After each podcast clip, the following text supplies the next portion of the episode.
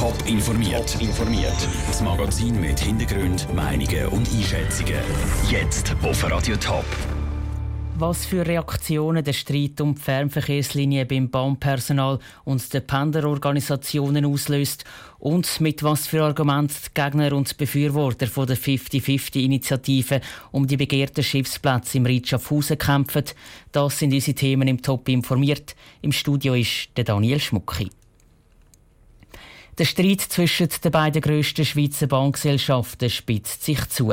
Die SBB und die BLS bewerben sich beide für die Konzessionszuschläge im Fernverkehr.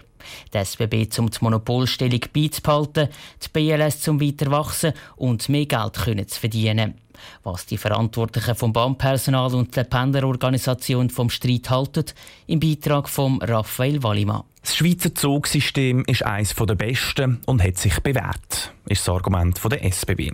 Es braucht einen Konkurrenzkampf, dass die Kunden das beste Angebot auswählen können, ist das Argument der BLS. Die beiden streiten sich um die Vormachtstellung im Fernverkehr. Konkret geht es um zwei Linien, unter anderem die Linie von Brick bis auf Romanshorn. Ein unnötiger Streit, findet der Giorgio Tutti, Präsident der Gewerkschaft vom Verkehrspersonal. Schlussendlich leidet nur das Personal darunter.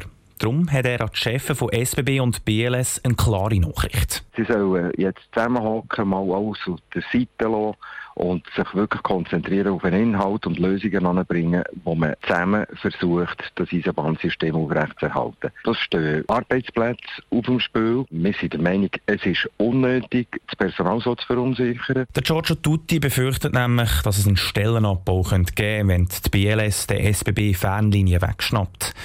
Auch betroffen von dieser Veränderung wären die Zugpassagiere. Die werden durch den Verband ProBahn vertreten. Innerhalb von ProBahn sind sich die Leute nicht einig, ob ein Wettbewerb gut ist oder nicht, sagt Präsidentin Karin Blättler.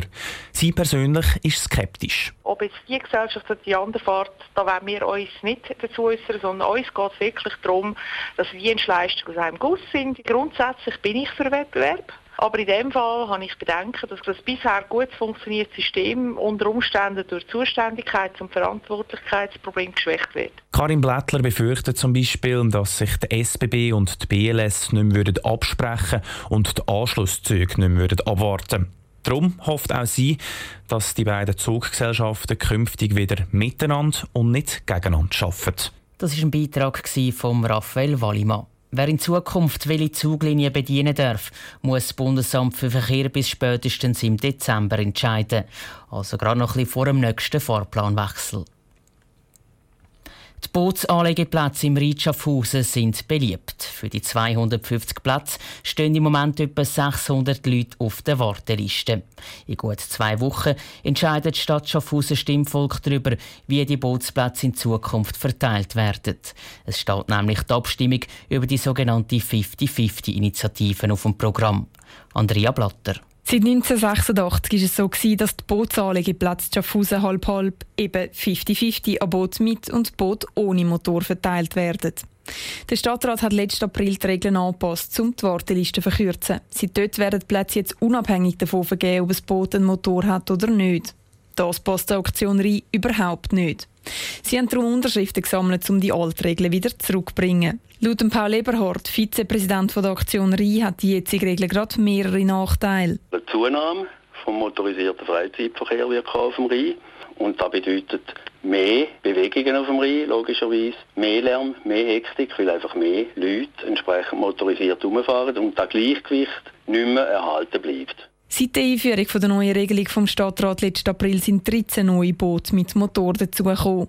Wenn es so weitergeht, dann wird es auf dem Rhein bald immer mehr Motorboote haben, befürchtet Befürworter der Initiative. Eine unbegründete Angst findet die Gegner. Die 50-50-Regel jetzt wieder einzuführen, wäre nicht mehr zeitgemäß, sagt Mariano Fioretti, der für die SVP im Grossen Stadtrat Schaffhausen politisiert. Man hat mehr oder weniger etwa 50-50. Und dann darf man nicht vergessen, dass es auch ältere Leute gibt, die schon 40 Jahre und länger auf dem Rhein am Stacheln sind und möglicherweise dann einmal möchten den Motor oder ihr Boot machen. Und das wäre dann nicht mehr möglich, wenn die Quoten erreicht werden. Das würde heißen, man würde älteren Leuten das Hobby wegnehmen und das geht so nicht.